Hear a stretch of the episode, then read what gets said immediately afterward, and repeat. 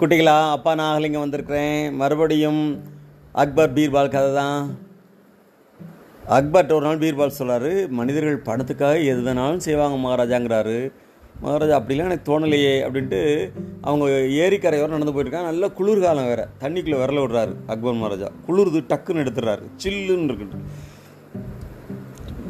நீங்கள் சொல்லும்படி பார்த்தா காசுக்காக இந்த ராத்திரி பூரா இந்த குளத்தில் ஏரியில் யாராவது தண்ணிக்குள்ளே இருப்பானா? அப்படின்னு கேட்குறாரு கண்டிப்பாக நான் அப்படி ஒருத்தனை கண்டுபிடிக்கிறேன் அப்படின்னு பீர்பால் சொல்கிறாரு அப்புறம் பீர்பால் ஒரு ஏழை ஒருத்தனை பார்க்குறாரு. அவன் சொல்கிறான் அவன் சம்மதிக்கிறான். ராத்திரி பூரா தான் ஏரி தண்ணிக்குள்ளே குளிரில் இருக்கேன் அப்படிங்கிறான்.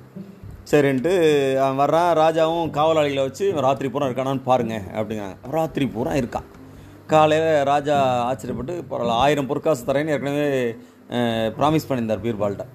அப்போ அதை கொடுக்கணும். அப்போ கேட்குறாரு எப்படி உன்னால் இருக்க முடிஞ்சதுன்னு? அப்போ அவன் சொல்கிறான் தூரத்தில் தெரு விளக்கு தெரிஞ்சிருந்தது. அந்த வெப்பத்தை அப்படி மனசுக்குள்ள பார்த்துட்டு இந்த குளிரை விளக்கி அதை பார்த்துட்டே இருந்து நான் சமாளிச்சிட்டேன் அப்படின்னு அவன் சொல்கிறான் உடனே ராஜா சொல்கிறாரு அந்த தெருவிளக்கு வெப்பத்தில் வெப்பத்தை பார்த்து வெப்பம் அடைஞ்சு குளிரை சமாளித்தனால உனக்கு அந்த பரிசு கிடையாதுன்றாரு. ஐயோப்பா அந்த ஏழை ரொம்ப இதாகிட்டான் உடனே போய் பீர்பால்கிட்ட பேசுகிறான் சரி நான் பார்த்துக்கிறேன் அப்படின்னு பீர்பால் அடுத்த நாள் சரசபைக்கு வரலை. ராஜா பார்க்குறாரு என்னடா பீர்பால் நான் போய் என்னென்னு பார்த்துட்டு வாங்குறாரு. இல்லை பொங்கல் வச்சுருக்காரா ராஜா? பொங்கல் வந்ததும் சாப்பிட்டு வரேன்னு இருக்காரு அப்படின்னு பேசுகிறாங்க ரொம்ப நேரம் வரவே இல்லை. என்னடா இவன் பொங்கல் செய்கிறான் அப்படின்ட்டு ராஜா நேரே வந்துடுறாரு பீர்பால் வீட்டுக்கே. பார்த்தா பொங்கல் பானை ஒரு அஞ்சடி உயரத்தில் இருக்குது தீயிலிருந்து.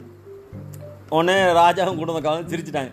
இவ்வளோ தூரத்தில் வச்சா எப்படி பொங்கல் வேகும்? அப்படின்னு ராஜா கேட்குறாரு ஏன் மகாராஜா? இங்கே இருக்கிற குளிர் ஒரு பொருளாங்க தூரத்தில் இருக்க விளக்க பார்த்ததுனால போயிடுது அப்படின்னா இது வந்து தானே ஆகணும்? அப்படின்னு கேட்குறாப்பா உடனே ராஜாவுக்கு தான் தப்பு புரிஞ்சிருச்சு. அந்த ஏழையை கூப்பிட்டு ஆயிரம் பொற்காசுகள் கொடுத்துறாரு. இன்னொரு நாள் இன்னொரு கதையோட அப்போ வந்து உங்களை சந்திக்கிறேன். அதுவரை நன்றி வணக்கம்.